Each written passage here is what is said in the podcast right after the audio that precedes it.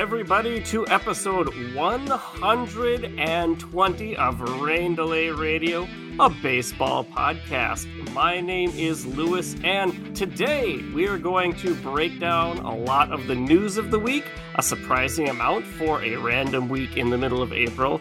And then near the end of the episode, we are going to sit down and talk about MLB The Show 2023, as well as reminisce about some of our favorite baseball video games that, hey, maybe you want to go back and try out sometime.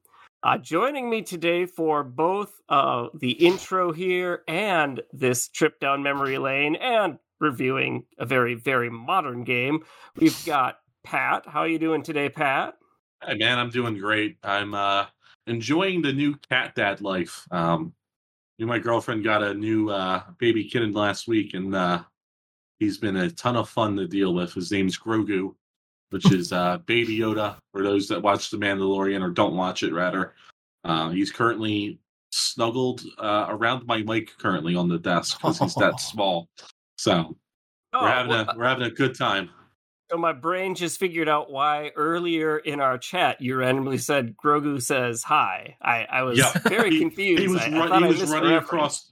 No, he was running across the keyboard. Oh, that's why you put seven six five five five Uh-huh. five five five five five five five five. Okay, Yep, okay, that, that makes was him. sense. and uh, also joining today is Dylan. Dylan, it's been a while. How have you been? Thank you. Good. I've been good. I've just been I've been very busy the last few weeks. I've had some career change stuff and just getting that all my ducks in a row, but excited to watch baseball, talk about baseball, get back into it and glad to talk with y'all and live vicariously through cat or through Pat and his young kitten. I love yeah, he's fun. He's fun to live uh, live through. He's exciting. Yeah. Yeah, well, I I am excited for a number of reasons. I'm going to jump ahead on the outline. I'm next next uh week in a couple weeks here, so uh, I live quite a ways outside of the Twin Cities. But um, my big news for the week is I have my final final to uh, earn my master's degree on Friday, and to celebrate uh, the next weekend, my wife and I are going into the city is going to catch a Twins game, and uh, That's I am excited to go, and also excited to get in line and buy a beer in the eighth inning because that's okay now. Oh. Oh, Uh, we can don't- do Don't that. tell Matt Right. Strom that. He won't be happy. I won't be driving. that's the important thing That's the smart thing to do. because the people who were driving after buying weren't exactly just buying one in the seventh and sobering up Mm, anyways because they it were was all not. That's- security theater. Um, yeah. Uh, so that's uh that's uh my my life news and uh, just throwing in that random little bit here of uh, stadium news and put my opinion there. But hey, there is some actual baseball news. Obviously, we are in April. We are well into the season here. We are underway, games every day, and the Rays win streak ended at 13 after beating uh, a bunch of teams that, well, no longer just have losing records. Uh, many of them do, but the Red Sox are 500 now. So uh, yeah. the bunch of quote baseball teams. Yes, right. Uh, the Rays win streak ended at 13 with a 6 3 loss to Toronto Friday night. They also lost Saturday, but they did uh, come back today, Sunday, and uh, had quite a, a good game um, to turn it around. I don't think they're going to be quite like the, uh, what was it, the 87 Brewers who went on like a 3 and 16 streak after. Uh, their win streak ended something crazy like that. Yeah, I don't even know if they made the playoffs. They they didn't. Like, and the Rays were the other one, and they yeah, playoffs, but they were kind of like fine. You know, they were like Yeah. pretty uninspiring, and then the Brewers just straight up missed the playoffs. Now, to be fair, I think they, they still won like 91 games. This was just pre wild card era. So, like, Mm-hmm. You know, if the Rays disappoint the rest of the season and only win 91, they're going to be in the playoffs. So, Oh, yeah. They'll be fine. Yeah, they'll be fine. they- That team they- is so loaded uh, with prospects and players coming up from the minors, anyways. That Yeah, yeah. so so with this, you know, they're thirteen and, or fourteen and two right now, coming into Monday release day here. Um, what are your guys' thoughts on this team? I don't think this is I obviously this is not a sustainable pace by any stretch of the imagination. Um, and they did beat up on some easy teams, but um, there's no other team in baseball that has gone 13 and 0 against all the losing teams they've played so far.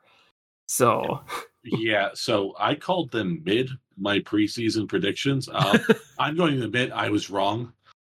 I, I, just the hitting is ridiculous with this team right now. Like Franco, um, Randy, uh, Brandon Lowe, they're all just hitting insane right now, and the pitching just continues to to be deep. You know, even though they've lost Jeffrey Springs for a bit now, um, you know, you still got McClanahan. You got Taj Bradley who came up and looked pretty decent.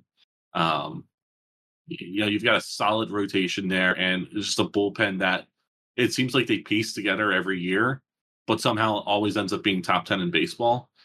So, and they still got guys coming up from the minors too. You know, Curtis Mead still hasn't been called up. Um, I, I honestly can see them taking the AL East this year. Yeah, I think like you, I was not like super high on them either. Like, I mean, I, I was always hesitant because like you can look at the talent and be like, I don't really see it, and then like, but you know they're gonna sleepwalk to high 80s right. at least, right? Like that's just how they function. But the I think the X factors here is that they went from a team with a ton of depth, like they're always gonna have more depth than everyone else, right? Yep. That's how they build these teams.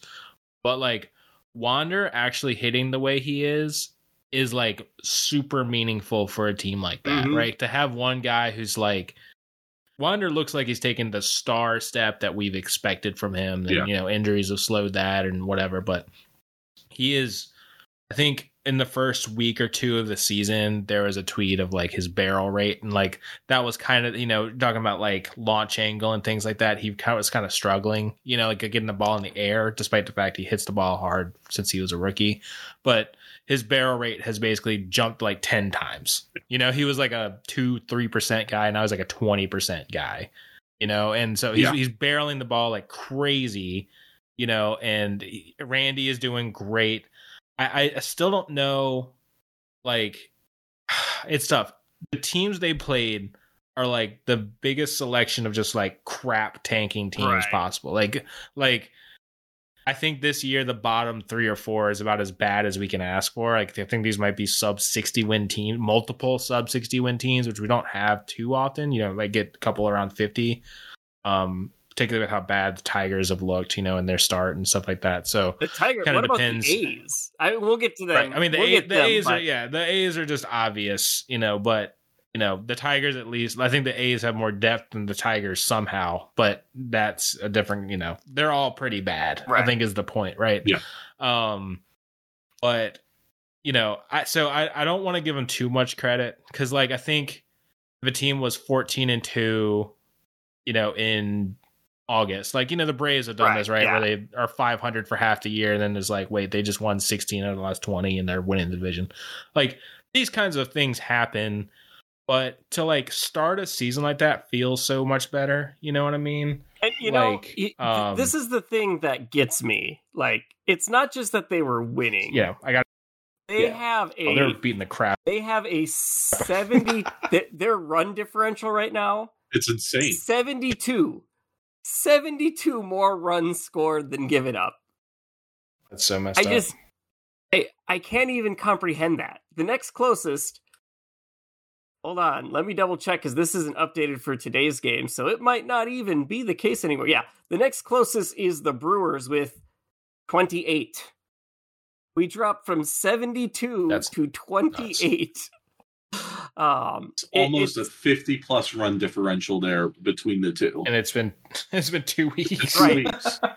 like absolutely insane. Uh, how and like I think I think we forget mentioning Wander Franco. He's only 22.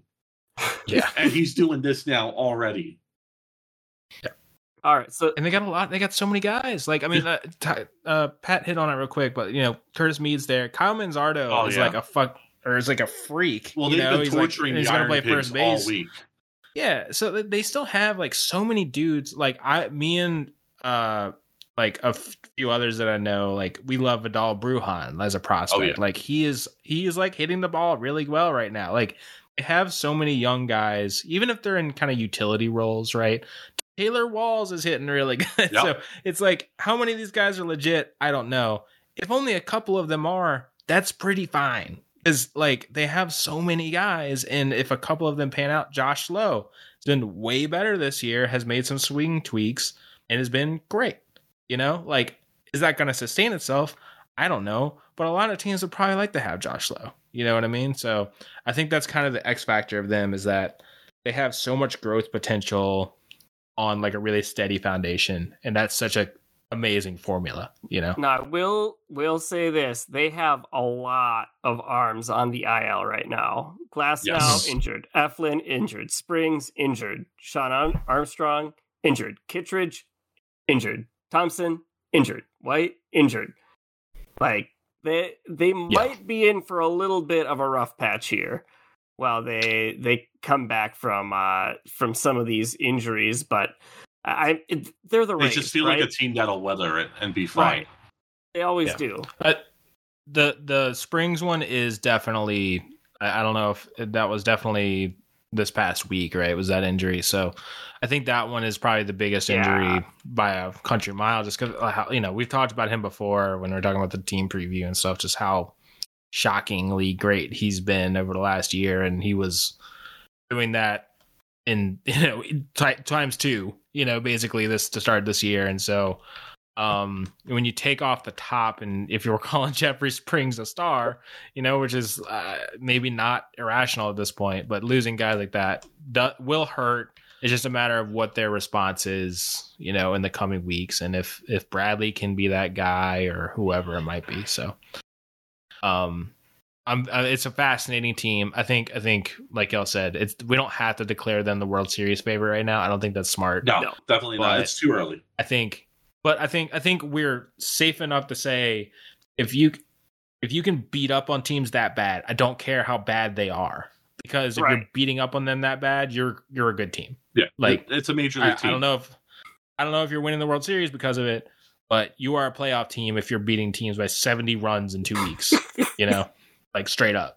Oh, Wish I knew what that was like right now. right, right. that would that'd be. I mean, I, my team's doing just fine, uh, and Oh, I must be nice. jealous, right? Like, Must be nice. uh, all One right, we can get to your moaning later. Um, Mm. all right, so Just moving punt it, moving yeah. from the team that has come out to a surprising hot start and is well worth talking about. Let's move on to a player who has maybe finally arrived. Uh, Jarred Kelenic, is he good now? Uh, Dylan, you Is were you were good? listing some stats here for his start to the season. Yeah, I mean, so entering Sunday, he has a one one four one OPS. Uh, if you look at his Statcast page, it is a lot of red dots, and red dots aren't everything, right? But like we're talking ninety four mile an hour exit velocity, which is like really good. He has like basically he strikes out a lot, and he, you know that's he's been that guy, right? Like Right. I don't think even a rosy view of what he, you know, a breakout for him would have been like, oh yeah, then he just doesn't strike out anymore. Like that wasn't going to happen, right? Yeah. But he has been like when he makes contact with the ball, he is just crushing the ball. You know, and that has been that has not been anywhere close. Like there's been no suggestion over the last two years that Derek Kelenic knows how to hit baseballs hard. He like barely has done it. You know what I mean? And this year he is consistently making just like incredibly good contact. You know, like 99 like here's the I'll run down the stat cast. 99th percentile expected slugging, 94th uh percentile expected batting average, his 94th um 94 mile an hour exit velocity, his 91st percentile. So we're talking like you know, these are guys like Acuna and Buxton and, you know, like hard hitters, Right. you know, that are like, he's like with, and he's also like a really good athlete, you know, and is making, like, he made like a couple great plays in the field today in right field for them. And, you know, he's a weird one. Like I said, the, the K rate's not great, but like he is, he is killing the ball. And it might be a sense of like, okay, even if he falls back a little bit, this is like a major league dude. you know, and I think a lot of people would really like to see that. And um, I'm really, it's been really, really exciting. That's why I wanted to talk about it.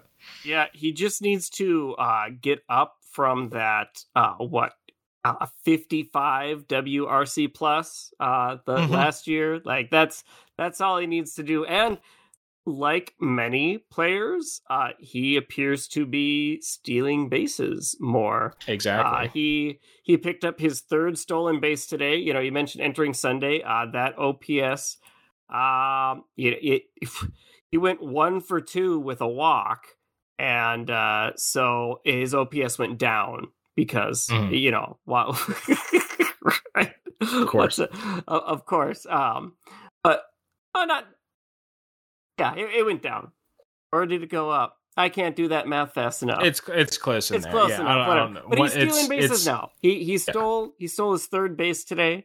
Um, which considering how hard he's been hitting the ball, um, I mean he's only been standing on first, um, fifteen times so far this season. So one out of every five times where he's ended up on first, he's stolen second. Yeah. And I mean, it, it's Yeah. a it's it's a great skill set, you know. And it's these kind of guys that we love to bet on, you know. These like power speed threats. If you just blindly took those percentile rankings, which are flawed, you know, does not doesn't tell the entire story, but it looks like someone like Ronald Acuna, you know. And I like, what else could you ask from a guy who looked like he was basically dead in the water for two Right. years, you know? And now he looks like this is not only a viable guy, but this he could be having the season that we wanted him to have two years ago. So I think it's it's a really exciting, especially for Mariners fans, you know, having to seeing his career start the way it did. I mean, people don't recover from that. I think that's that's one of the hard things to accept is that like people have bad starts. Good players don't start like Jarred Kelenic. You know, like No. they don't. Like there's there's literally no precedent of a guy having as bad of an MLB start as Jarred Kelenic and then becoming like a good player or living up to prospect hype. You know, like every other guy in his shoes has fallen off. You know, like Jo Adell, we still haven't heard from this year. Hope maybe he can do this too, but you know, these are the kinds of guys we're talking about that just cannot figure it out, like at all. And they don't they never do. And Jarred Kelenic over two plus weeks has figured something out. Whether it continues the way it is, I highly doubt it. But even if it's 60% of this, that's Mhm. so much of an improvement. If he's a league average hitter, that's a huge win. and the the Mariners really need uh need him to to keep it up to some degree because I mean Right. right, now they they're starting the year 500. It's early. It's early. That doesn't mean much, but they're not projected to to win many. You know, they they're projected at just over 500. Um, the Angels are doing better than expected. The Rangers um looking looking pretty good out of the gate to be honest. Um and the Yeah. the astros are the astros. Um yes they will get to beat up on the a's a few more times than the other wild card contenders outside of their division but um it, they they have some competition in the the al west. So uh it, it's good to good to see them jumping out like that. Good to see Kelenic making his way uh up that way yeah so um pat i'm gonna let you lead in on this next one we saw some history for the first time ever we, we had we had something happen this week. We did. Yeah. So Luis Arraez, uh, of Twins fame and now Marlins legend, uh, hit for the cycle, becoming the first Marlin to do that in history. He did it against my beloved Phillies um, in just a uh, game where they destroyed uh, Philadelphia. um, man, he has been off to a crazy start to the year. Um, I haven't looked at what his average is currently. I know it was like over 500 at one like point this week. 517 5'11". 511 Yeah. It's it's Oh unbelievable gosh. what he's doing since he got traded, and like he's hitting for power now too, Yeah. which is insane. And like we we kind of saw that in the WBC when he I was bring obliterated, yeah, when he Mhm. obliterated two home runs against Team USA. But like this is just different, you know. He's he looks like uh, just a completely pure hitter. And it's going to be interesting to look at this trade uh, a few years from now and how it's benefiting both the Marlins and the Twins because Pablo Lopez has been great for the Twins. uh, start the year. Yeah. So this is this is an interesting as a as a Twins fan. I I, I can chime in. It's it's an interesting. Uh, we'll we'll see how it plays out. Uh, Arraez has one more year of team control. Um, so that is something that we need to, you know, consider as we're we're looking at things. Um, however, I, I just kind of want to look at from a team perspective. Um, from from the Twins' perspective, obviously, Twins fans love Arraez. Like, love Yeah. him so much. The biggest disappointment looking at the schedule uh, is realizing we've already played our games against the Marlins, and they are not coming to Target Field this year. But next year, um, you can guarantee he will get a massive standing ovation when he is announced at Target Oh, yeah. Field. Uh, every time he's announced at Target Field next year, we we love him here. Uh, but Pablo Lopez has been the guy. Like he he's pitched four games. Uh, he's given up five runs in those four games. He has, uh, unfortunately, the he's got some deGrom syndrome going on. The Twins haven't been able to put any offense up uh, when he's on the bump. Um, part of that might be because he's always lined up against the opposing team's ace. Um, he he lost. He gave up one run against the Marlins, and the Twins got complete game shutout by Alcantara. Um, today he gave up two runs, one on the cheapest of you know short port shots, uh, and another that was uh, if he single after a hit by pitch that might not have been a hit by pitch. I don't know. Uh, we'll we'll we'll see what replay actually shows, but uh, you know he, he gave up two two runs today, and he was up against Gerrit Cole, who also pitched a complete game shutout against the Twins. What the heck, Twins? Um, so I'm surprised to say this, but we're missing Arraez's bat. Like we, Yeah. we know Arise hits for uh we, we knew he hit for average, but the the thing the twins kind of knew uh we can trade him. We need the pitching, which we did desperately need, and uh Lopez has been the guy, but the hitting just hasn't been there uh for the twins so far this season.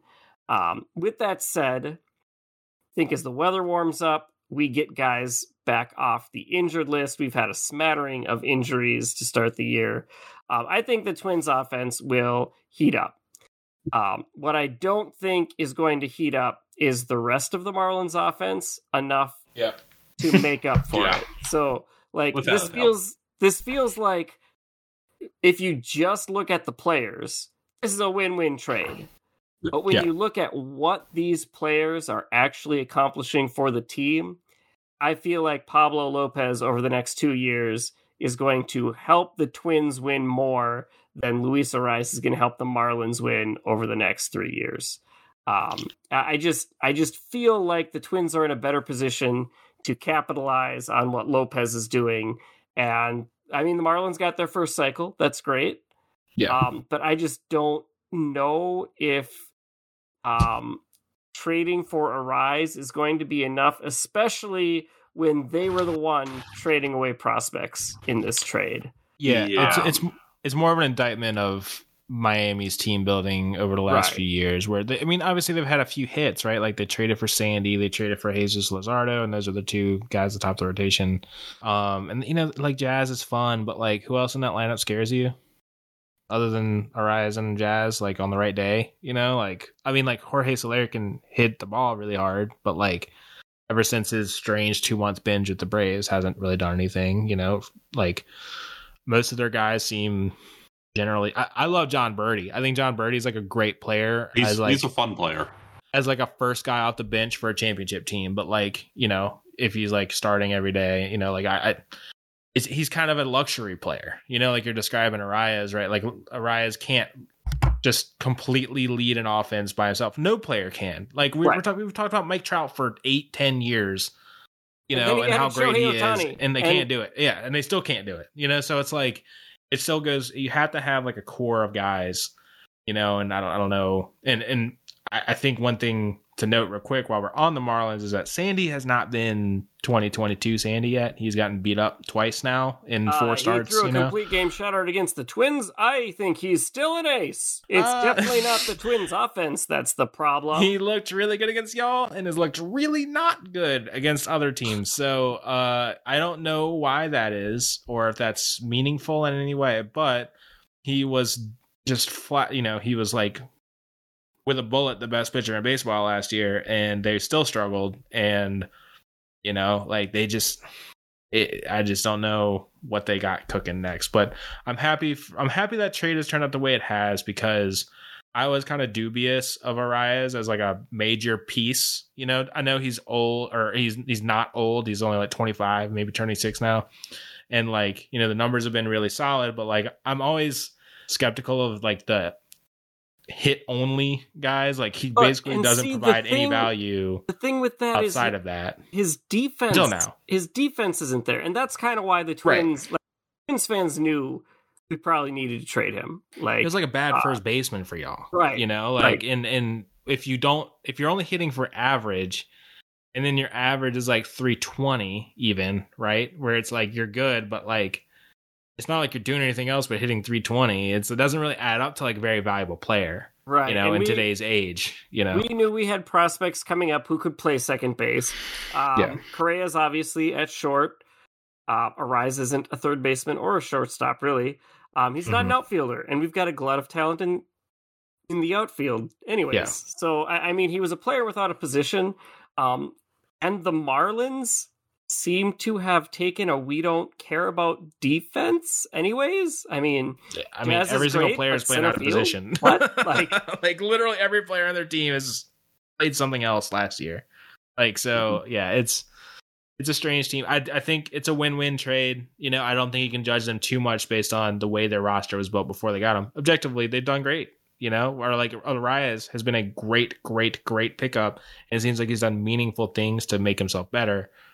But you know, they need more. You know, they, they Yeah. need juice, and he's got a lot of juice, and they don't have a lot of other juice. You know, so um, we'll see kind of if the other the rest of the team gets better and he takes a step back. Is that good enough, or if he continues, if he's just actually like you know an MVP type hitter now, that would be kind of crazy. But um, it's been fun to watch at the very least. Seeing someone with the ability that he has at that high of a level, we have not seen in like a good while. Yeah, I I have edited my uh, baseball reference stream finder to put rise at bats near the top of the list. Um, Mhm.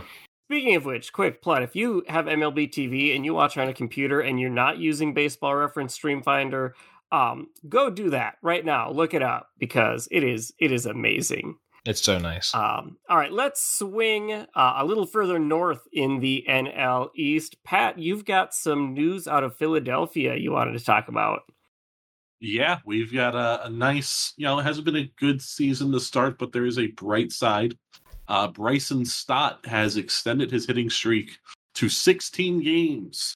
He ties Puddinhead Jones for the longest streak in Phillies history to start a season. Uh, man, is he putting it all together. After watching him in the playoffs last year and uh, in particular his at bat against Spencer Strider when he kept fouling off pitch after pitch after pitch, and then you know wrote the double down the line. You I I was firmly in on him having a huge breakout season this year. I didn't expect this, but man, has he been good. He's been giving me Chase Utley vibes and Ooh. with how he approaches hitting. You know, I don't think the power will ever be anything that Utley had, but the the approach that he has is so similar to Utley. The swing is very similar to Utley's. He's very impressive to start the year. Now, Yeah, he was he was just such a pest. I was just gonna add like from last year, like I, I forget Pat, you might remind me real quick. He had Hmm. like some type of like tweak that he made or like some like So it's hitting interesting. instructor. So this is something. all thanks to Jean Segura. Jean Segura Gene Segura. challenged Bryson Stott to push every at bat to two strikes, take two strikes in each at bat, and keep pushing, keep hitting. And that really helped his approach because what he was doing before that was he was swinging first pitch and just grounding out or popping out. And then Yeah. Segura challenged him take pitches, take this approach. I want to see you do this in 10 at bats.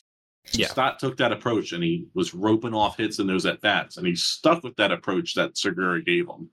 Yeah, and now like he became like a foul ball machine. Like watching him in the playoffs, it felt like uh Max Muncy, where it's just like Yeah. the most obnoxiously good eye. You know what I mean? Like this is actually like actively annoying me how good he is at like you know fouling off pitches. You know, and now he's putting together, ironically, a season. I think I think he's a lot like Luis Arraez, like where he's Yeah. just like the contact ability is so good. I don't know if the rest is star level or anything, but like if you're that good at putting the bat to the ball, like it's really impressive. And obviously, Philly has a lot of issues right now, which you know some of which you could have seen coming, some of which you couldn't. But Yeah. um, you know, he seems to be a real dude. And just real Yeah, quick, it's Pat. nice. While while we're talking about the Phillies, what has been going on? Like, what's what is going on with the defending NL pennant winners? It's just a lot of incons. The bullpen has just been awful. Oh, the in- bullpen. the- that's all you needed to say. You know, Philadelphia. right? Philadelphia Uh, Phillies bullpen. Bullpen, yeah, shocking, awful. Um, the base running, they've been overly aggressive running the bases and have been getting thrown out.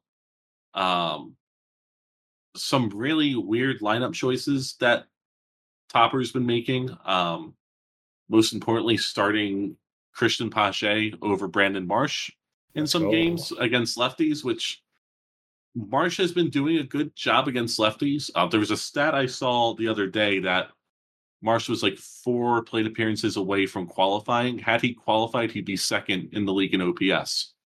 Um, Mm. Marsh has been having a really good start to the year, but uh, they've just been so inconsistent. The starters can't get through six innings. Uh, Nola does not seem to be taking the pitch clock well um, because when he lets a runner on, he's he can't handle it because he feels it, it- seems like he's being rushed. It's just it's been a rough start, and then you you know you're missing your your team leaders in Harper and Hoskins. You know it's you know And it, one one thing to Yeah. like just uh, it's gonna have to be something we follow, but Trea Turner is not playing well. Like I know I know his numbers aren't horrific or anything, but I mean, like he's hitting over 300. You know he's he hitting over hit three hundred, but like for a player that you paid three hundred million dollars, like he is he is like really really struggling on in in aspects of the game that you would not expect him to struggle at. You know, Yeah. and obviously hitting three hundred is fine, but like and he's fast, he'll make it work. But like lots of ground balls, lots of weak hit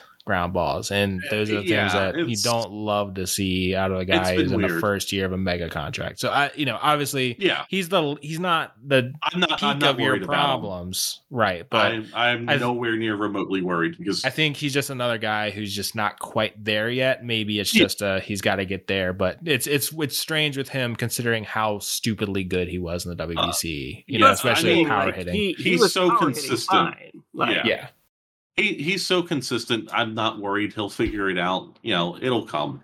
I, I'm not worried at all That's about fair. it. Um, from the sound of things, Harper could actually be back by the end of the month. Um, in first base, there's- right? I mean, Uh, obviously DHing. DHing to start, but Yeah, DHing. I forgot to include that in here. Harper's possibly going to be the first baseman in the future for the team. that's crazy. Um, he- it's it's it's wild, but it sounds like Harper might skip a minor league rehab assignment and just start in the majors. well, he he basically skipped his minor league start to career Yeah, yeah. assignment, so Yeah. why not? So All right, well, let's swing things over to another uh, top team from last year who is seeming to struggle, but has a young player off to a really good start. Um, we had to mention this, otherwise, uh, would edit himself in bringing it up. Um, Jordan Walker has set a Cardinals record for a 12 game hit streak to start a career, and he matched Eddie Murphy for best comedy album. No, uh, Eddie Murphy's 1912 record for a player age 20 years or younger for uh, a hit streak to start a career.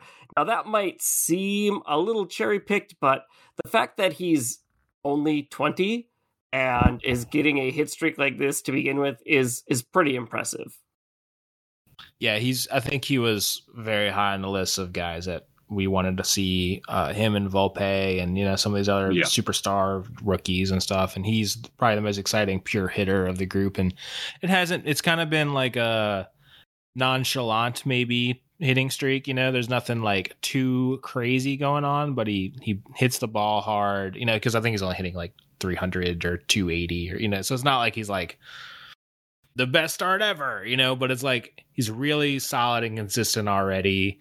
Um, you know, I don't know if the defense is quite there, but you know, like the bat is good enough and he's he's what 20. You know, it's it's Yeah. really exciting player and I think he's largely shown some of the things that people wanted to see out of him very quickly. I think it's just going to be more now comfort level at the plate, comfort level in right field, and then turning more of these stung singles into like doubles and home runs. And he's a he's a really cool player.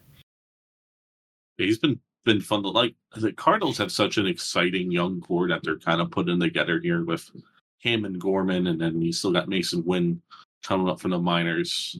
Um, really interesting core that they got. They just need to develop some pitching, man. That's all pitching they is need. so bad. Really I. I So cannot bad. stand the Cardinals pitching staff. It's like the antithesis of what I would want to do, you know, or want Oh, to yeah. watch. Even like, no offense to these guys, but it's just been it's been as bad as you could imagine. And this is a team that should be contending for a World Series with the if you think about the talent, the upper end talent plus the young Yeah. talent they have in the lineup, and then none of it is in the rotation, you know, and like they have a couple dudes kind of in the mix, kind of in AAA, AA, but nothing that's going to save Miles Mikolas from being a dumpster, you know. So they the the Oh. veterans got to figure that out, but you know, twenty year old hitting like this, you know, that's still a victory. Yeah, yeah, and I- I'm not too worried about the Cardinals. I mean, they have a losing record. Whoop de doo. Uh, They got swept by the Braves and they lost the Mhm. series to the Brewers. Like they, they're not losing to bad teams. Um, Exactly. they- Oh, they lost to the Pirates too. That's uh, a good two- point. They Go split with the Pirates. They split with the Pirates. And as the Twins proved by splitting with the Yankees, anyone can split with anyone these days. that uh, is that is totally true. That's true. how it works. Um, Dylan, you had another uh, rookie that you wanted to bring up here that we we didn't talk about earlier. Yes, and since we're talking about Jordan Walker, I thought it was a really good time to bring up Zach Neto, Neto uh, of the Angels. He is making his debut, or he made his debut yesterday. We're recording on Sunday.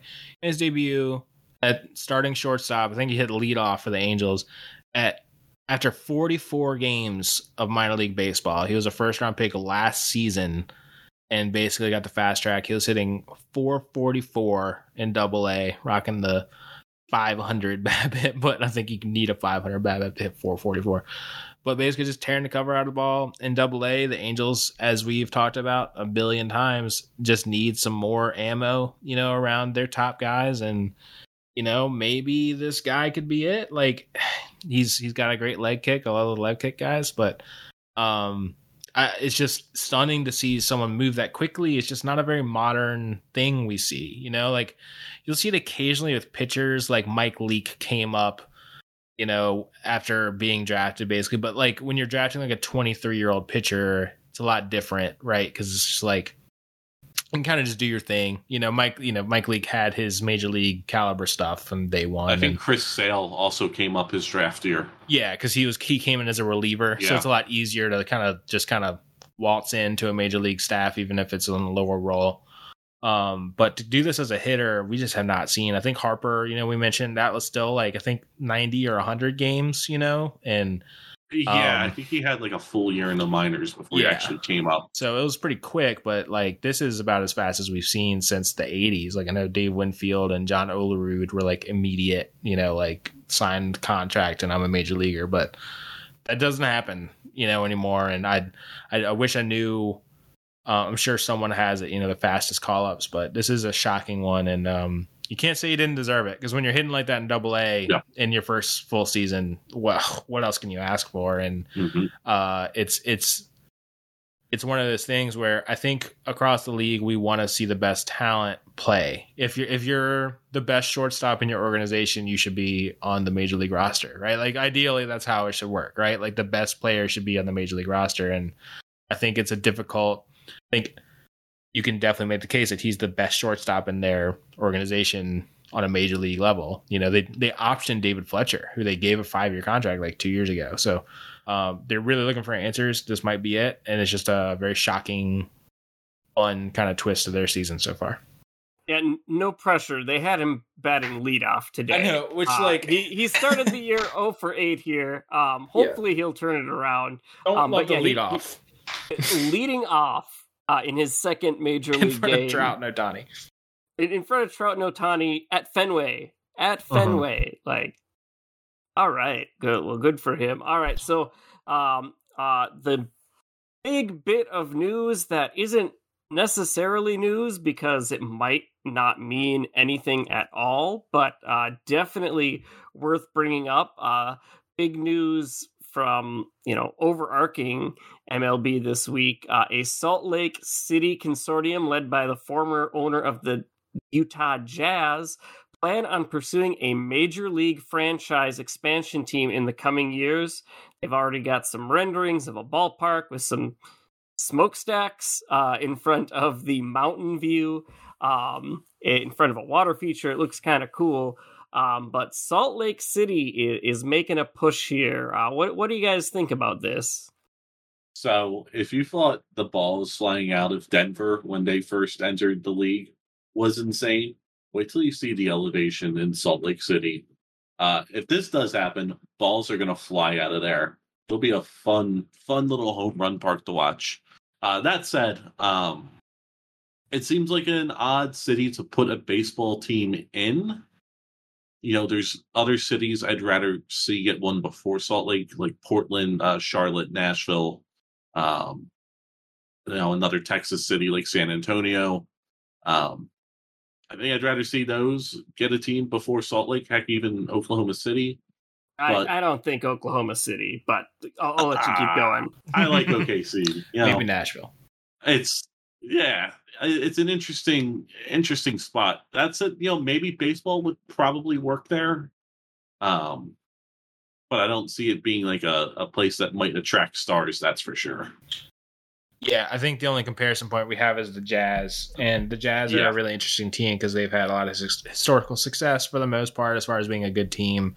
They got a great fan base there, but you know, are they willing to break the bank on stuff, and are people willing to go there? Right, like the Utah Jazz have had to kind of draft their way and trade their way to relevance in whatever eras you're talking about. Like they they're obviously sitting pretty right now because they had stars already and then traded them and have gotten more guys and um, that might have to be how a Utah baseball team functions too, you know, because I, I just realistically, unless you're a big hiker or, you know, uh, into the other parts that Utah brings, which is a lot of things, but not necessarily the things you think, oh, major league athlete, gonna love it there, you know? Um, so I'm, I'm, it definitely would not have been like the first place that I would have expected. I would have expected Vegas to just like sleepwalk to being the first team, especially in that region. If we're talking about the West as kind of a region, right? I would have expected Vegas to pop up first, um, and then others like Nashville. Um, I would have liked like Raleigh or somewhere in North Carolina. You know, uh, it's it's interesting for me as a Braves fan. Like nowhere in the South seems to you know get these opportunities, despite the fact that Atlanta is like the only you know ballpark within like a thousand mile radius or whatever it is. You know what I mean? Um, but yeah, I think I think it'll be interesting, and I I'm it's less of an interesting thing because it's Utah, but I think more so. Um, what does expansion look like in baseball these days? Are they going to do it? What, what does that look like? Right. Yeah. I mean, so my thing about Salt Lake City, it would come in as one of, if not the, uh, well, in the immediate metro area, it would come in as the smallest immediate metro area. Mm. Now, everyone keeps saying you got to include Provo and the surrounding area.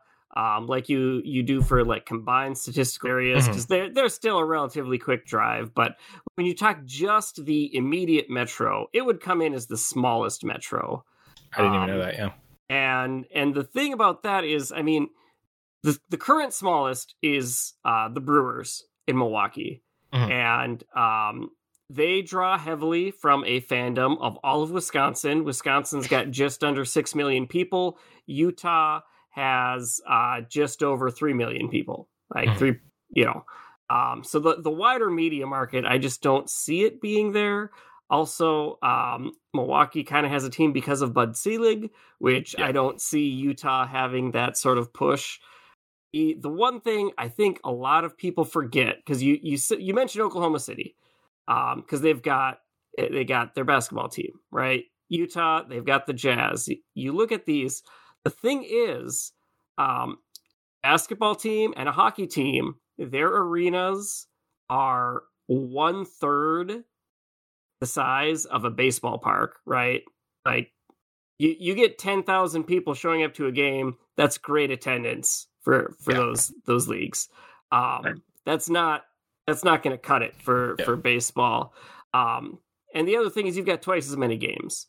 So Yeah. something that's going to hamper baseball expansion is the fact that you don't just need a city willing to support pro sports teams.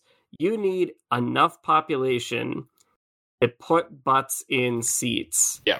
And a lot of seats uh, to make it relevant in the league to, to get that. And the other problem is that baseball really has a lot of these markets and general areas kind of locked up. One of the reasons I think MLB has been so hesitant about the South is that the Braves have such a big Yeah, for sure. um, presence.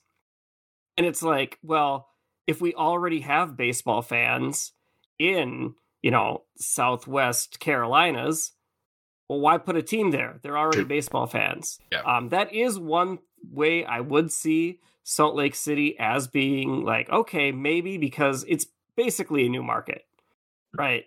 Yeah. Uh, out west, there, there's a lot of new markets out west, and I'm not sure. That's where San Antonio, it's a big enough city. I I think it could potentially support, but you've already got a lot of Texas Rangers fans, um, a lot of Houston Astros fans there. Same reason I think Austin's off the table. Um, Jacksonville and Orlando keep being brought up. Orlando doesn't make any sense when Tampa yeah, exists. Orlando. Um, and and Jacksonville. I just don't, I don't see it. Um, You don't think I- the I- two? yeah. You don't think the two Florida teams there have Right. been massive successes financially Right. for baseball? So I, I do think that they're going to look at. I, I think Vegas, like you said, new market. Um, Montreal, I think they've got a serious push, and the big thing in Montreal is um, the only competition is um, with the Canadiens. Um, sorry, That's big competition. sorry, CFL. The Alouettes do not really count as major competitors for corporate ticket sales. Um, and that's the one other thing you, you got to keep in mind. Um, you got to worry about who's competing for corporate ticket sales. Look at the Padres. Yes, part of the reason they're spending more is because their owner is uh, a- two time cancer survivor who realizes he can't take it with him and now is willing to spend on the team. It also helps that there is no one else in town taking corporate ticket sales. Like, you want sports tickets in San Diego, you get SDSU or you get the Pro Padres, right? Um, that's where I, I saw some people say, "Well, New Orleans makes more sense." It's like, no, New Orleans has a football team and a basketball team. It's not that large of a city. Competing with those two corporate ticket sales doesn't make sense. Um, and so, so we'll see see how that goes. But yeah, um, I, I agree. Like Salt Lake is not on my top list of expansions, especially since the lake might be dry in the next couple decades here. And, you know, Yeah, if you, you want to talk about just just a place to live, I would not live in Salt Lake City with the pollution coming from that lake. Um, Absolutely not. yeah, I mean, it's, You, I, you I couldn't pay get out me to there. live there. What, that reminds me, I need to go visit very soon before Yes, that really hits. before it's gone. Because it's it is I- a gorgeous like area of the country. Oh yeah, without a doubt. Yeah. I have no idea how the climate is affecting Salt Lake City. I'm not intelligent enough about Utah to know that stuff. But Uh, It- it, it's bad. it, it doesn't it doesn't seem like like you know for many reasons the ideal situation. But I think the saving grace of this would be for any place that wants to expand, if they can get ownership that buys into, hey, we are all in on this and we're not half in like a lot of current baseball teams are. I think there's enough interest in the stuff in places like Salt Lake City that it would really work. So I think the most important X factor that could possibly happen is okay, are you starting a team so you can start a team and then start from the bottom? Or are you starting a team and then immediately like, hey, we're we want to be a real presence in baseball? Because those mm-hmm. are two very different things. And right. you can play in both of those spaces in baseball. One of them is successful and one of them makes you like the Marlins, where you're just you, hoping you to get lucky. You know, are you going to be a Diamondbacks jumpstart or a Rockies jumpstart? Right? right. Like that's yep. uh that's it. You, you, know, you mentioned uh teams that just aren't trying. Let's talk about that for, for a little bit here. We've got some fun stuff going on in Oakland. Fun stuff um, that I, I, think Pat, you you had kind of brought up that it, it might oh, be fun boy. to talk about here. Yeah, so this is fun. Uh, so visiting teams have been unable to use the visitors broadcast booth. Uh, sorry, broadcast booth at the uh, Coliseum uh, for like the last since last year due to a possum that has taken residence there. they can't go into the this and it's been there since last year, and they're just letting it vibe. They're literally letting it stay there. Uh, you know, A's fans, maybe change your mascot to a possum now. Dude. You know, rally behind the rally possums. Yes. It's great. Best idea I've heard. It would make Nothing... sense if they were winning to have yeah. a rally possum, but uh, I, it just doesn't seem like the thing. Now, mm. A's fans are pushing back on this idea that they don't care about the team. Uh, Pat, you also brought this up, so I'll, I'll let yep. you kind of talk about what they're planning here. Yeah, so they're gonna do a reverse boycott of the team for the June 13th game uh, versus Tampa Bay. So they're gonna try and sell out that game, and they're gonna try and just throw like a big party and like tailgating galore and all of that and they're going to protest against the owner the entire game. And it says they're doing this because the narrative is that A's fans don't show up, so they're going to sell out the game versus Tampa. Now, I could see this being a really cool thing where they do like sell out, big party, big tailgate. Everyone, I saw people coming. Oh, then you're just giving the owner money. Yeah, for one game, but if yeah. you control the narrative, that's great. I would worry about it backfiring if they do not sell out the game. It's gonna it's gonna turn into uh what was it the the white I think it was the White Sox did the record smash night where they they were gonna smash records. Uh, disco demolition night. Ended up yeah disco demolition and it turned down turned into a riot. I I could see that modern day disco demolition night. I'd be more concerned about it just falling flat and then Tampa beating There's the crap well. out of them in yeah. three innings There's and then fans well. being like ah this is why we don't come. so yeah. like it's it's tough, man, and I, I feel so much for the fans there. I think this is a great great opportunity to do something fun, but you know, will it will it work ultimately? I don't know, but I mean, what, what do you? I guess what actionable things can you do at this point? How can you prove? Yeah. You know, like, hey, we deserve this, and you guys refuse to acknowledge we exist. You know, it's it's just not a a comfortable place to be as a fan of that, you know, in that region. Um, you know, so I don't know. I wish them the best, and I hope it. I hope it. I hope they can sell that thing out because, I, especially because they're doing a couple months. You know, maybe they can yeah. get the word out enough. Um, you know, I know we know A's fans that would love to do it. Mm-hmm. Um, so uh, fingers crossed, and obviously we're all rooting for Oakland to keep that team you know, I think I we absolutely am. Like yeah. the city of yeah, Oakland 100%. needs a, needs a win right now. I mean, yeah. they lost the Raiders, the Warriors moved yep. across the bay. Um, yep. I I feel like there's a real opportunity to be Oakland's team. Yeah. Like the Padres are San Diego's team. Um, and with the right ownership, with someone who actually cares, um, there's a lot of potential there. Um, but you know, uh, because the thing is, if if the A's move away, Oakland's not getting a team back.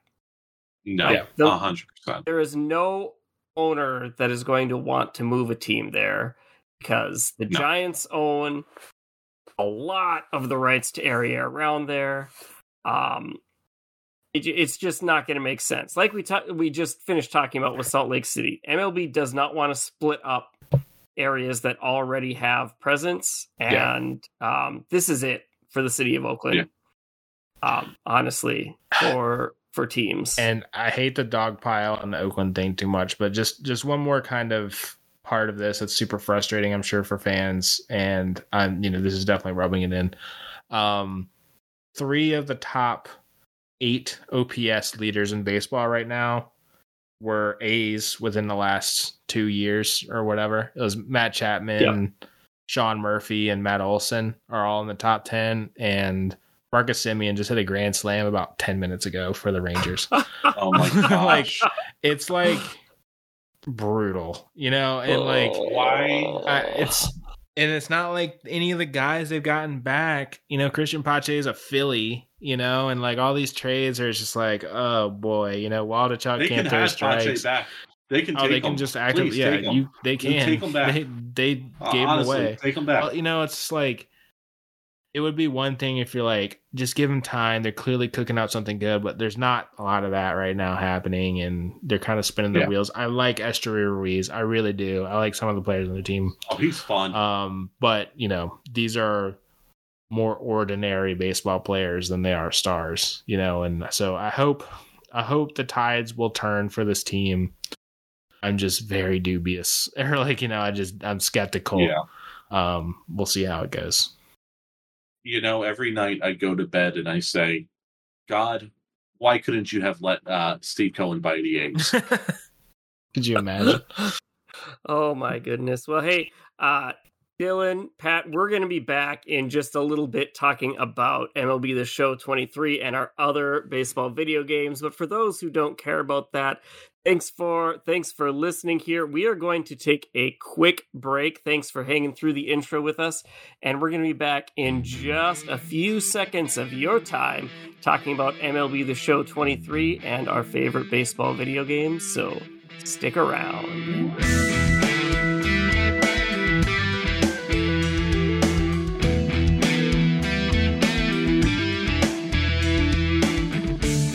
All right, we are back here for our uh, video game segment here, baseball video games. Uh, Louis and Dylan are here with me, and uh, we're going to do a quick review of MLB The Show 23. Um, the game came out roughly three weeks ago. Uh, both Dylan and I uh, pretty much played it every night together uh, with a with a group of other guys that we enjoy it with. And I mean, the game this year has been incredible. Um, the big selling point with the show is Diamond Dynasty. Um, for those that maybe play Madden or NBA 2K, it's very similar to Ultimate Team. You put together uh, a team of different cards um, from different series. Um, so, like how in Madden, you would have like different versions of Tom Brady that you could play with. Um, in this game, you have different versions of, you know, uh, Frank Thomas, Ryan Howard, you know, a whole bunch of guys that you put together on a team and then you take it into games either online or offline. There's a lot of different uh, offline options for those that don't want to play online against people. Um, the big selling point of the game this year was this is the first game where we have Derek Jeter uh, playable in Diamond Dynasty. Uh, he is, in fact, the cover athlete for the collector's edition. Uh, so very cool having the captain this year in the game. Uh, not only that, uh, a lot of other fun legends have joined the game. Uh, Sammy Sosa, uh, Mark McGwire, David Wright, Ryan Braun. A lot of fun new players in the game. And then the big selling point is storylines, uh, which the storylines for this year cover the Negro Leagues. Uh, so you have Satchel Paige in the game. Uh, Bucky Dent, you've got a lot of the Negro League players in the game. And you play through these storylines, it kind of goes through the history of this player uh, in the Negro Leagues. Yeah, the, the Negro League stuff, and it's all narrated from the, you know, um, Negro League Hall of Fame, and you know they go through all these like momentous kind of points in the Negro Leagues and these players, like you know particularly with Satchel Paige and some of the others, and it's just like super. It's like a It's impressive it's like a you know interactive museum trip. It's really really cool. Yeah. Um, and that's just to- that's totally separate from everything else that we've already experienced with MLB the Show that they've revamped and worked on. So Yep. that's been a really really nice addition. Um, and uh, yeah, you know, we played Diamond Dynasty a bit, both offline, online. Uh, we can get more into kind of how the game goes, but content wise, you know, it's been it's been a really great run of it. You can get you know players of all shapes and sizes and stats and you know everything without having to put money into it, which I really appreciate. You know, like there's a thousand different ways of you to do stuff and kind of make progress and have fun with it without you know busting out the credit card every time you want to do something fun so that's what i appreciate as someone that does not like to spend too much extra money on stuff like that especially in sports games but yeah. um, that's it's just it, mlb the show has been a great content farm you know for a while as far as you know just like there's always something new to get and it just takes hard work to get it So I need Yeah. to I need to cut in and admit uh, I have not played MLB the Show ever. Any any edition. Uh, Mm. I I am here as the person you are We're pitching selling you. this to. You're you're pitching it to me, Yep.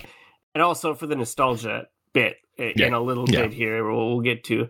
Uh, that now, Dylan, what you just said is very attractive to me. You you said Right. this is not a pay to win, or or is it exactly No, it's not pay You to can. win situation. You can. you okay. can't you know you can pay for so like every all these sports games like have their own currency right where you pay a bunch of money you can use that money and turn it into mlb the show coins and then you can buy derek jeter with a million you know which could cost you Yeah. a lot of money like you can do that if you if you're just if you like to get stuff immediately and you have a lot of money to burn you're welcome to do that but everything in the game is viable to attain with just playing it and understanding how it works. Like it's going to take a long time, right? I'm not saying like everything you're not going to get, you know, the best version of Derek Jeter without, you know, slaving over the game, right? But like at least there's a route to that. It doesn't feel impossible to get really really good players and especially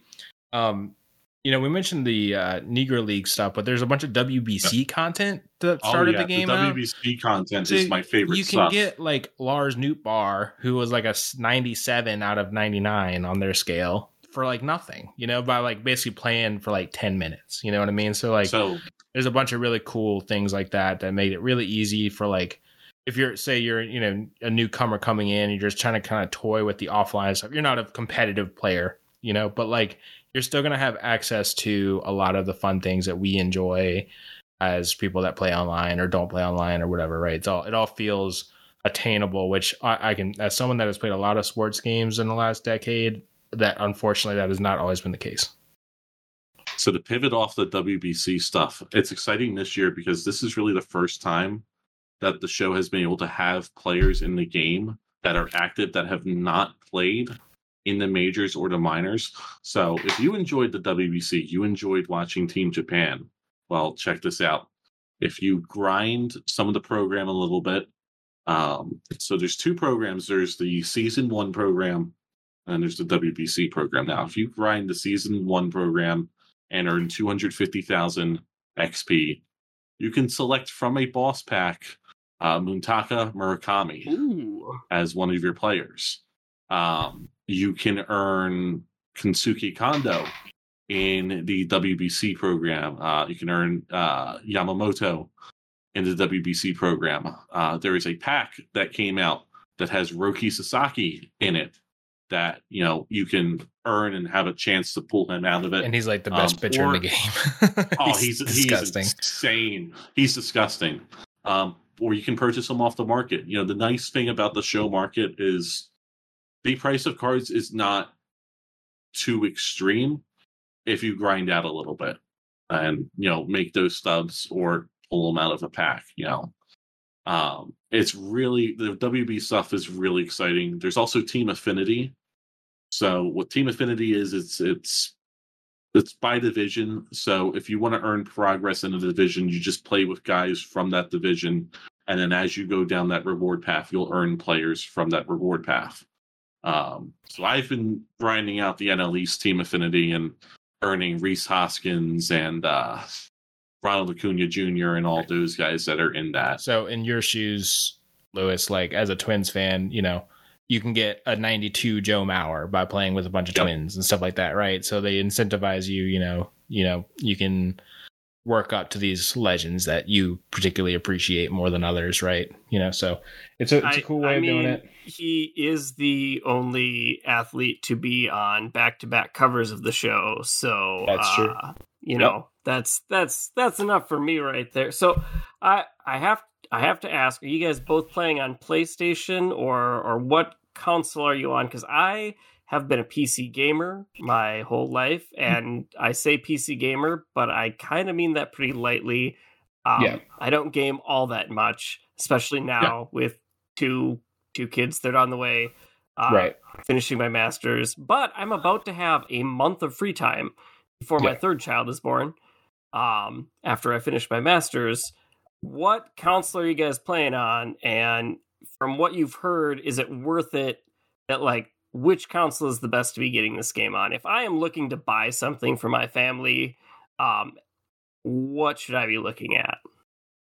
So we're both on PS5. Yeah. Um, so right now it's out on PlayStation 4, PlayStation 5, Xbox One, Xbox One X, and the Nintendo Switch. Um, we recommend the PlayStation simply because there's kind of an exploit out on Xbox right now that uh, guys are taking advantage of. It can affect some online Um, play. So I mean, if Yeah, this isn't part of your online play. equation, then it doesn't matter. But it's like it's Yeah. like basically the same thing, same things that people would use for Call of Duty, you know, to try to cheat Oh, their way on that. You know, it And the Switch, just don't get it on the Switch. Switch Yeah, version it runs really Switch. slow and sluggish, and in a game where you're kind of focused on like you know tracking the ball and stuff, that can be rough. But like you know, if if you're a really casual player, don't let that dissuade you from buying it because I love the Switch as a console. But as to, as far as optimal game experience, the other two are probably preferred. Yeah. It definitely definitely recommended on PlayStation. That's Okay. where I've been my whole life. Now the the one other thing I I I have to ask, one of the big things way back when I was uh, in high school, playing on the old PS2 uh, with the, Mhm. with friends, um, Road to the Show was a Yeah. big deal back then. Yep. Is that still like a key feature here? it's still there. It's not a key feature, Okay. but it's still it's there. complicated. And It's just kind of there. It's it's there. it's uh, no uh, yeah, it's fun. It, it, it's fun if you enjoy that kind of uh, aspect because it's kind of like a baseball documentary of the player that you created now. Um, as you play through those seasons, you've got someone talking about you know you coming up, and then uh, I don't know if they still. Ha- I haven't played Road to the Show this year, so I don't know if they still have the interviews that they had last year in the podcast. I don't know if they still have that or not. But it's pretty it's it's um, not functionally very different there's some things Yeah. like equipment matters a lot more than it used to and some other like there's archetypes for players right you can be a two-way Ohtani type now which is fun but um i think i can i can share some of the negatives um but one of the negatives has over the last few years has generally been that since diamond dynasty is the moneymaker that other modes seem to get kind of left behind. And as someone that grew up playing franchise mode religiously in Yeah. video games like these and the- Mhm. you know, like I loved playing create a player on Madden 08, you know, and stuff like that, right? And you can franchise player that and whatever. And you know, those are the modes that kind of get left behind when there's a mode that like people actually pump money into, right? Which you understand Right. why, but if you're purely like, oh wow, I wonder how amazing franchise mode is now, or I wonder how amazing Road to the Show is now. There are probably improvements. It's probably not as much as you think, you know, or maybe you Oh. want. Um, so that's one of my criticisms that's just kind of been there. I mean, of all, all sports, sports games games, today, yeah, though. it's it's an Yeah. unfortunate trend, but you know, just they don't put a ton of staffing towards something that they work on a little bit and doesn't make them extra money. Um, but it's still fun to play. I, they they got a good mode called March to October, which is like a fun little like oh, March season mode, fun. if you want to think of it that way. But it only makes you play like a handful of games, and you know you come in in key situations and things like that. So they, they have good offline it's- stuff it's- too. Um, that isn't It's involved. in fun to look at the cracked out stats you get in March to Oh, October. yeah. Like I did a Mets playthrough, and Jeff McNeil hit 400 in that playthrough. It's, it's sick. Like you, you get like Wil Myers led the league in home runs. It's insane, like the stupid stats you get in Yeah. that. And the other criticism that I'll just throw out before we move on to kind of the older school video games is that it it has a lot of content. It's a lot of fun to play. It feels like uh, do I Pat? I know the answer for this for you. Are y'all familiar with like Bethesda games? So like oh yes. Skyrim, yes. Fallout. Yes. Oh yeah, my cat deleted my 40 hour save last night Mara- of Skyrim. Morrowind was my jam. Yeah. Uh, Oh, the- that's a good the one. two the two genres I played growing up were simulation and a lot of civilization, Civ Yeah. two, three, four. Um, a lot of like Zoo Tycoon, Roller Coaster Tycoon, those sorts of games. And then Morrowind, Fallout 3, and uh, Yep. Oblivion were, Oblivion were was great. absolutely uh, Those are my favorite hours. games of all lots time. Lots of hours in those two very specific styles Right. of PC games. So one of the big things, particularly on the console version, you know, I've I've played consoles my entire life, so they don't run quite as well. But one of the common things with the Bethesda games, maybe over the past decade, decade and a half, is that they're loaded with content, right? You think Fallout Three, uh, Yep. you know, Skyrim, games of this ilk, right? That just have just a filthy amount of things to do, but they don't either don't run well or they have like kind of a lot of glitches or like random things that you're like really un- feel unpolished a lot of times, you know? And that's kind of how I feel about MLB the show at this second where there's so many fun things to do. Like we play co-op all the time. Co-op like 3v3 you can go online and play 3v3. Oh, yeah. It's so funny. You know, because there's, you know, it, when you play 1v1 against people, you're frustrated really easily, right? Right. And so now they have like a system where you can literally team up with your friends and take on people online with your best players and stuff. And it's so fun and so hilarious, except like half the games end because like the game freezes up. You know, it's like because there's like Or- the the internet's you know like it doesn't get aligned properly, and then the game's just over. Or like there's random glitches as far as like the you know So, so there's a fun one yeah. where we pick a pitcher, and then the wrong pitcher shows up for two of the people. oh so, yeah um, I was playing with two of my buddies, uh, two of our mutual friends the other night. Um, we got Paul Blackburn as the starter, but Paul Blackburn looked like Shohei Ohtani. Um, so I'm watching Shohei Ohtani throw 93 like Paul Blackburn. So we we we decided. So it looked like Paul Blackburn for the one guy, but it looked like Shohei Yeah. for me and my buddy. And I think the opponent it looked like Shohei too. So we said, okay, let's put Shohei in out of the bullpen. So Shohei comes in out of the bullpen, and on our screens looks like Paul Blackburn. and now you have Paul Blackburn throwing a hundred with a splitter and a slider. It it's So hysterical. yeah, there's fun things like that. But like, you know, ideally think because that breaks the game, right? Like you can't really continue once that happens. Like it doesn't work Yeah. properly, right? Like the game is gonna freeze up and not understand what's going on because of, you know, errors and stuff. So like there's a lot of like kind of wrenches thrown into like an otherwise really great product where it's like love the game, love playing it, spend so many days playing it, but like just needs a polish. You know, maybe that comes in the next few weeks of, you know, this is the first time they've done co-op on this level. Maybe that's just a thing they got to do, but Yeah. um I would like to see some more updates and, you know, tweaks and fixes because there's so many things where, you know, you're having a great time and then something just flat out does not work the way it should. And when you're paying $60 for a game or $70 for a game and, you know, there you can list off the number of things that have just gone wrong and kind of ruined an experience, you know, that, that stuff adds up and it gets kind of frustrating. Yeah. So that that is my primary negative. It does not stop me from playing it, but No, this has Yeah. been a very good iteration of Yeah. game. You know, I'd certainly give it. God, I, I give it a nine out of ten. Honestly, like this if is just purely been, for content, you can't ask for a better purely sports for game. content. You can't ask for a better yeah, game. sports sports game. Like- it's it's the best you're ever going to get. Like I I, I feel co- totally comfortable saying that. It's just And, you know, yeah, and it's a good team working just- on it. Very, they got a very good team yeah, there. a live content team. You know, shout out to those guys. They're killing it. But you know, I think there are tweaks that need to be made, maybe in you know the net code or whatever it qu- requires, and some of the UI maybe to get kind of everything on the same speed as that content. You know, because it just feels like there's so much content being pumped in the game they don't even know what to do with it. You know, so uh, I'll hold Yeah. back from calling it the perfect game. You know, it's more of a eight out of ten That's- for that's me. where the nine out of yeah. 10 is for. So, Yeah. um, but it's been a lot of fun and it's obviously very helpful and fun when you have other people that are you know know how to play and can play with you and you know can lead you kind of in the right places and stuff. So if you do want to burn a month on something, I think there are much worse things to burn on. I think it's a lot of fun.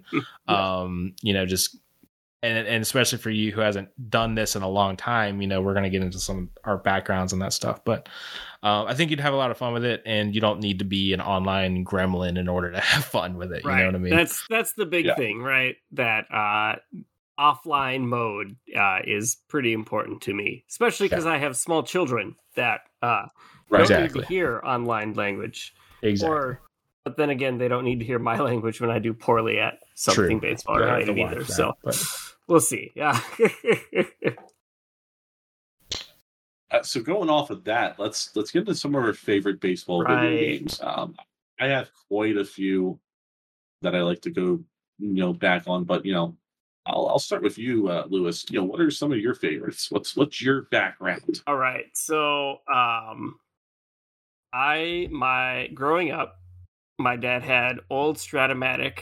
You know the dice baseball. oh man, Yep. we we would Yep. play that. Uh, he he tracks that. He still plays it.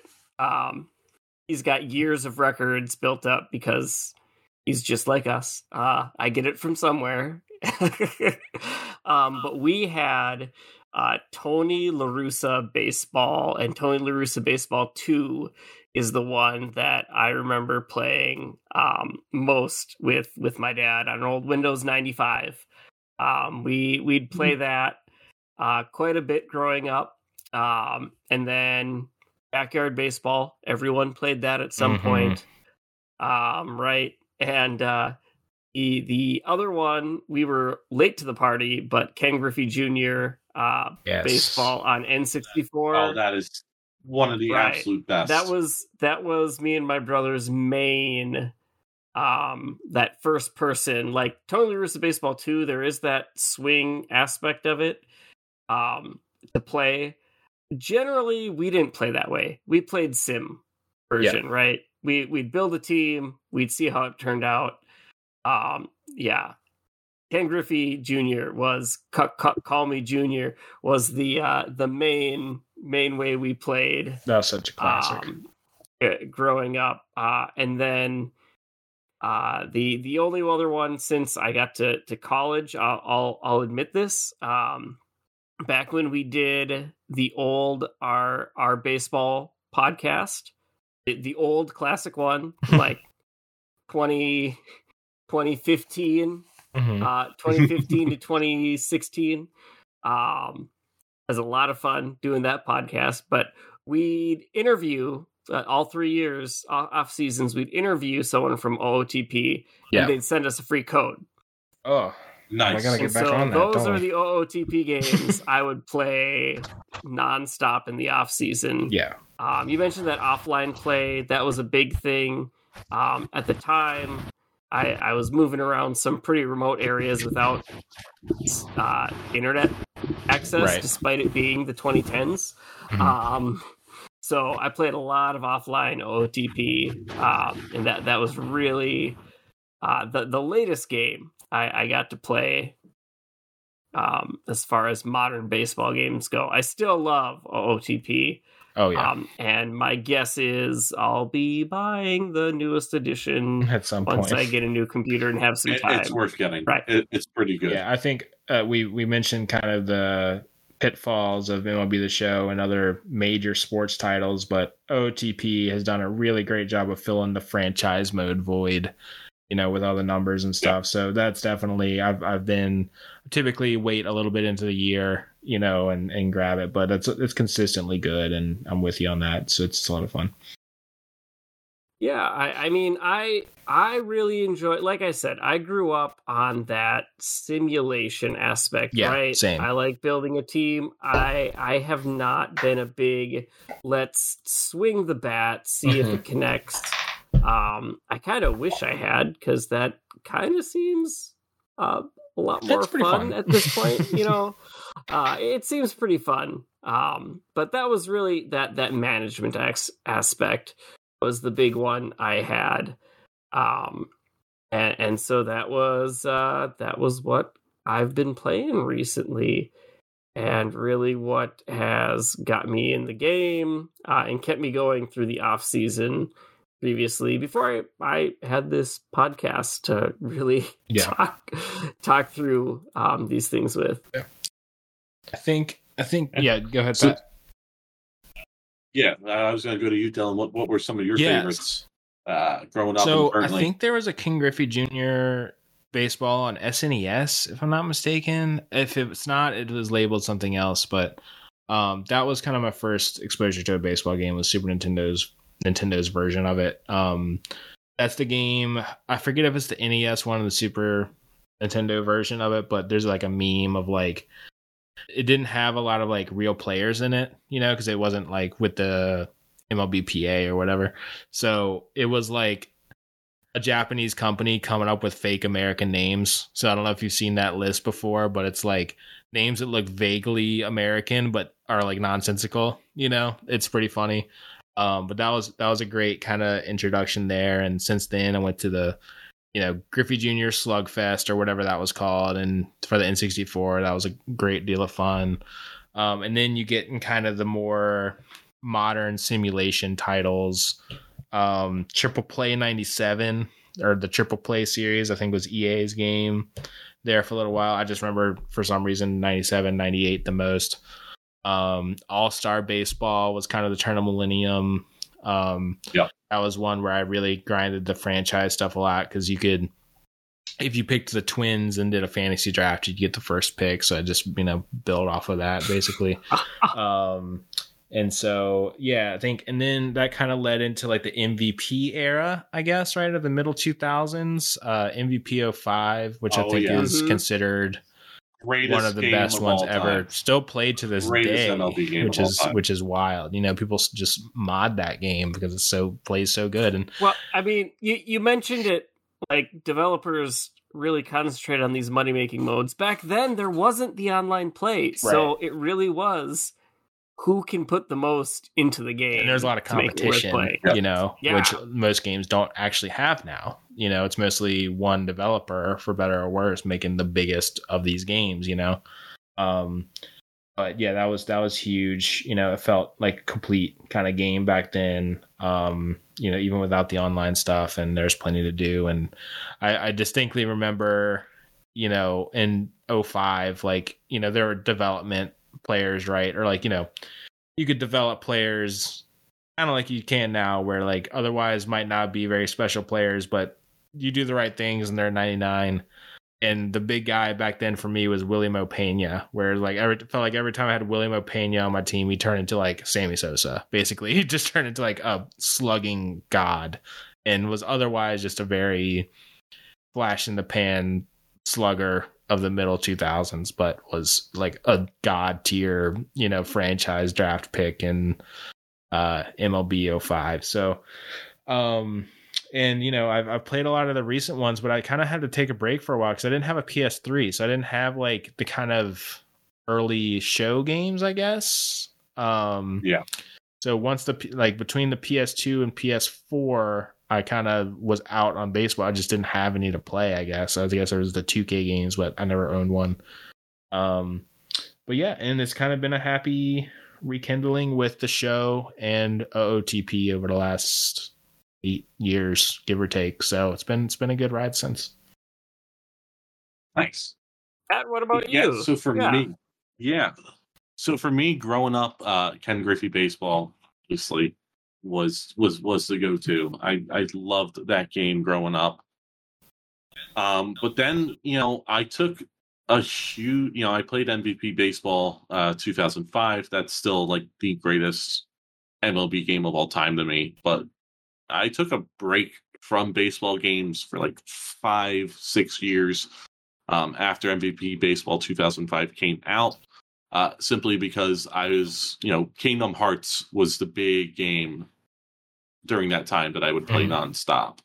Um, so that always took up my time. I was, you know, and then Oblivion, Morrowind, you know, games like that. Um, but then I picked up MLB The Show 10.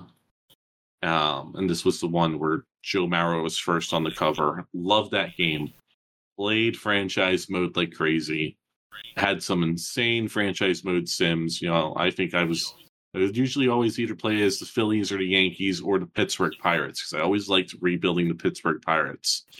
And as a kid, I'd make myself as a pitcher and throw myself on the Pirates and see how far I can get them. Um, and then um, MLB 2K10. Uh, this was the 2K game that had Evan Evan Longoria on the cover. Um, I always made myself a pitcher in that as well, but would give myself the most insane arsenal. So I'd give myself a 100 mile per hour fastball, and my secondary pitch would be a 48 mile per hour eephus. so I was just pumping 100 and then throwing in this eephus to get guys out. Um, just real fun, stupid stuff you could do in the 2K games. Um, and you know, you know, once 2K uh, went under, I just played MLB the Show nonstop. Um, been playing Diamond Dynasty uh, since 2019. Uh, you know, then I'm also a big fan of the Out of the Park series. You know, I love making like a fantasy league, um, like a my own teams in it. Um, right now, I've got like a 40 team fantasy league I'm playing through, and you know, it's fun to see a league you build, develop, um, Yeah. and grow. Uh, so you know, you know, those are just the games that you know I grew up loving. Uh, but man, MVP Baseball 05 is, Yeah. was a special game, and you know, backyard baseball as well, and uh, Super Mario Brothers Right, baseball yeah, too. I guess that, that was is- fun. That's another kind of like one that they haven't Yeah. made in a while, but I know it was really popular. Um, Yeah. That was fun. Wii baseball Yeah, and also want to, fun. as far as a recent game, I want to give a shout out. I haven't played it as extensively as MLB The Show, but Super Mega Baseball, and this is this also goes for Oh, yeah, you, that's a good one. Super Mega Baseball is not like an MLB game, but it's a it's a you know baseball game that has its own. It's more of a cartoony style game, but it's really a lot of fun. It's like a really well put. It's like kind of the opposite, right? It's not like a content. It's not tons of content or anything, but like just a really well put together fun experience you know, which might work really well. It's more of an arcade style baseball experience, and uh, it's that that game is really really quality. And I think MLB of the Show has actually picked up some things that has improved that game because of Super Mega Baseball. I think there's been three installments of that because of that game's existence. So that's that's another really good modern title that you can probably pick up for not too expensive off you know your Xbox Live Marketplace or PC or Steam. Um,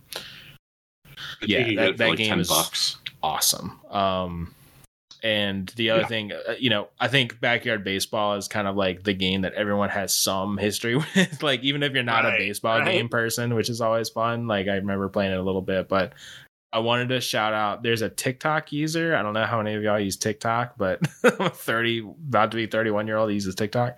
Um, there's a there's an account called I think it's like Pablo Sanchez the goat or something like that.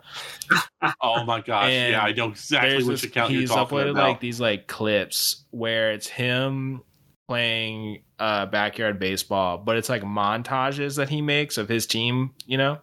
And they're like they have like the Halo music blasting in the back at the entire time. it's, and with, it's like, you know, like. It's just like meme montages basically of like Pablo Sanchez and Ken Griffey Jr. as a child hitting jacks and with with the Halo fight music, you know, playing in the back, and it's just like it's so funny, and it makes you like, man, I want to play that game again, you know. So, I highly recommend that if you if you want an extra dose of nostalgia, because I, I didn't realize I would be as satisfied watching a video as watching Pablo Sanchez hit a home run with the Halo music in the back, and then getting the Call of Duty hit marker every time the ball hits the bat. It's so good. It's like it's like all your childhood things bundled into one in a in a one minute package. It's it's sick. It's, It's great. really great. Now we're talking about baseball video games. I feel like we would be remiss to not mention the most frustrating game and most entertaining baseball game every offseason Winnie the Pooh home run derby. Oh I'm my so glad gosh. you brought this up.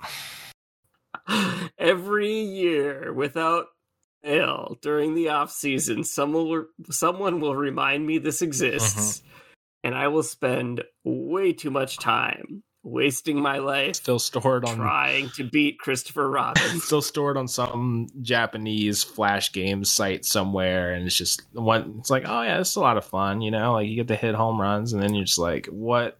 Like you spend 20 minutes trying to beat that guy, and you're just like, you just question it all at that point, right? Like you're just this game beats you down like no other sports game I've ever experienced. It's crazy, yeah, It's, it's and it's nightmare. super fun and addicting. I can't wait for the Blood and Honey mod Oh, to boy. come out. and Honey. That's a great one. Ah. Shout out to whoever made that game. How the, how does that game exist? I, It's- I know don't nothing about It's- it, yet we've all played it. me. Uh, according to Everyone Wiki- has. from Wikipedia, Mm. the uh, Winnie the Pooh Home Run Derby is a 2007 baseball video game developed by Walt Disney Japan. Mm. That see, that's that's Hmm. where we get these high level of baseball games that other Yeah. sports don't Disney get Japan. because Japan exists. Shout out Japan. Well, they decided to combine Winnie the Pooh, baseball, and Dark Souls into one game. Baseball game with you. Imagine Yeah. if, Ja- Uh, imagine so if Japanese companies could make football Well- games. Maybe we'd actually get good football games. You know, we'll just get Blood Bowl true. uh, for those who are uh, Mhm. Warhammer fans. uh, But so with that, you know, if you could develop the perfect baseball game, you know, how would you develop it? What would you throw in it? for Uh, I'll go Yeah. to you first. man, Louis. oh man. I, I mean, like OOTP is as close. That, like I said, I grew up major, majorly being in on sim games. Um, OOTP is as close to that perfection as possible. Um, I would, I mean, I'd really want to focus more on that offline play. I'm an offline play type of guy. I, I'm not a big fan of online play when I play competitively against people, I want to win, but I do not have the time to dedicate to becoming good at um, online games like some people do. So, um, online play just leaves me frustrated because I'm not good enough. So, uh, that offline play uh, is big. The the only only other thing would be that really high quality franchise mode um like road road to the show or a franchise mode on the show that gets the attention that diamond dynasty does um those would be the two things that i would really value in a in a baseball game yeah, I think ideally in my world, Yeah, I mean, I agree. I, I definitely, you know, I yeah, I think I think yeah. the OTP thing we're all gonna agree on because it's just so hard to find like a hard, like a better version of that for like a simulation type of experience, Right. you know. And, and the foundational across any sport right? And uh, I think the foundational block of this theoretical game would start with OTP for a lot of people, you know, where you feels like you're getting that franchise starting element, for me. you know, of like simming and managing, but then add on the kind of different game modes and actual gameplay experience of MLB the Show, you know, on top, right? So like you can combine if you just combine those two games, I think you're at like 98% of the way there. You know, it's you don't need a whole lot more if you have the kind of Yeah. complexity that OT offer with the gameplay.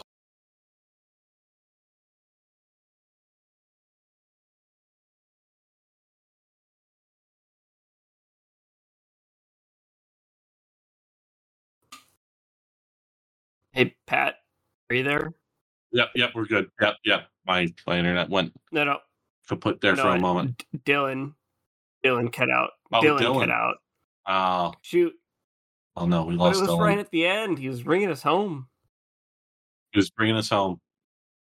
Uh, that's okay. You know, I'll I'll filling what Dylan's saying here, you know, definitely, you know, combining, the- you know, the out of the park experience. There's Dylan. Well, th- th- there was Dylan. We lost him again. He's he's gone. Closet has it needs Oh, and and plays Wade Boggs. so great. Oh, hey Dylan, you just cut out for like that entire speech. Did he cut out again? I think he's he's gone. He's in the He's he's in the he's drinking beyond. beers with Wade Boggs right now. He's, he's drinking beers with Wade Boggs. Uh, Shoot.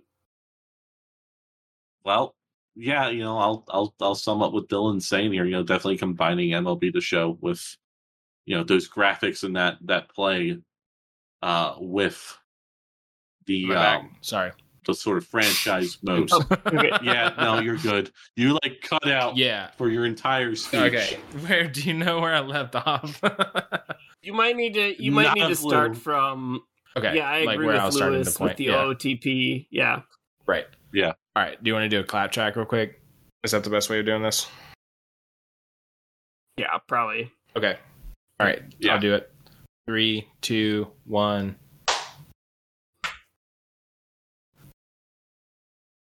So, like Louis was saying, take an OOTP, which is our complex, amazing offline experience, and then adding MLB the show and its gameplay and the different modes. I think that's kind of that gets us like almost all the way there. And there are some things you can do that maybe add more arcade access, right? Like think of think of how much fun you used to have with those old school backyard baseball Ken Griffey Jr. games. There's probably still more to mine from there. Just like I want to play for 20 minutes and have a good deal of fun. I think there's still more that can be done on that front if you're talking about a modern baseball game. I think Super Mega Baseball maybe take pieces of that, um, which is a more arcade experience. Like. I think there's just like amalgamations of these games that already exist that would really work well together. It's just a matter of how do you get these things to work out together, and you know, because if you take, like I said, take the spreadsheets and all the stuff that goes into OTP, and you add the pristine gameplay of MLB the Show, I think that's like the best sports game ever made, and that's just it. You know, Yeah, I, I definitely agree. You know, what you summed up is how I would do it. however. Now that's we should take notes from MLB Slugfest of the 2000s and say you can start attacking players on the mound. I think that's also an important thing Oh, that man. we're missing in baseball. that would be incredible. But man, with the MLP, the MLBPA would never go for that. But it would be incredible. You don't want your players assaulting each other in digital form. Ah, no. Mm, that makes one of us. That's what I like about the NHL games is that you can just throw That's hands true. It's with still every, somewhat everyone. part of hockey. Uh, well, I mean, you know, like we we got some bases Yeah. clearing brawls this week. You Yeah, don't don't you know. whitewash our game with you know don't it's it's a Le- legalize fighting yeah, in legalize- MLB. but you know? If like I said, it, it's safer than taking a pitch to the head. Plus MLB the two percent the best game ever. Two percent though is fist fight. Slugfest. It's the fighting. oh yeah, a hundred percent, That's what we need. a hundred percent. Yeah, More fighting solves everything. yeah. Well, you know this. That's. I think that's a great way to end this off. Is more fighting. Solves Absolutely, more fighting and Ah, all of it. Man. Perfect commentary from Dylan, as always. well, thank you, Dylan and Louis, for joining me uh, for something. You know, video games are a big part of my life, so I appreciate having you guys here to talk about this and go over the new game and talk about games of the past with me. Oh, thanks. Thanks for bringing us on, non Patton. Thanks for uh, inviting me, even though I haven't touched a baseball game in years, uh, and don't don't really. It's sadly not not just part of my existence right now. But May, the month of May, that glorious existence Might be the Month of time for you. You're getting in. between finishing my masters and my third child being born. That's that's the key, right? Yeah, I'm not if I'm That not too is the busy sleeping the entire month. True. That's uh, well. Hey, you know what? Let's uh, All let's make things easy for Nime. Let's just cut to credits right here. yeah. Uh, thanks, Pat and Dylan. Uh, Rain Delay Radio is executive produced by me, Louis. Our editor is the wonderful Nime. Today's episode was hosted by me and Dylan and Pat. Both segments worked really well together. Thanks, guys, for being on here with me. Our theme music was composed by Chuck Leese. Rain Delay Radio releases every Monday morning, bright and early for your morning commute. Thanks for listening. We'll see you next week. Bye.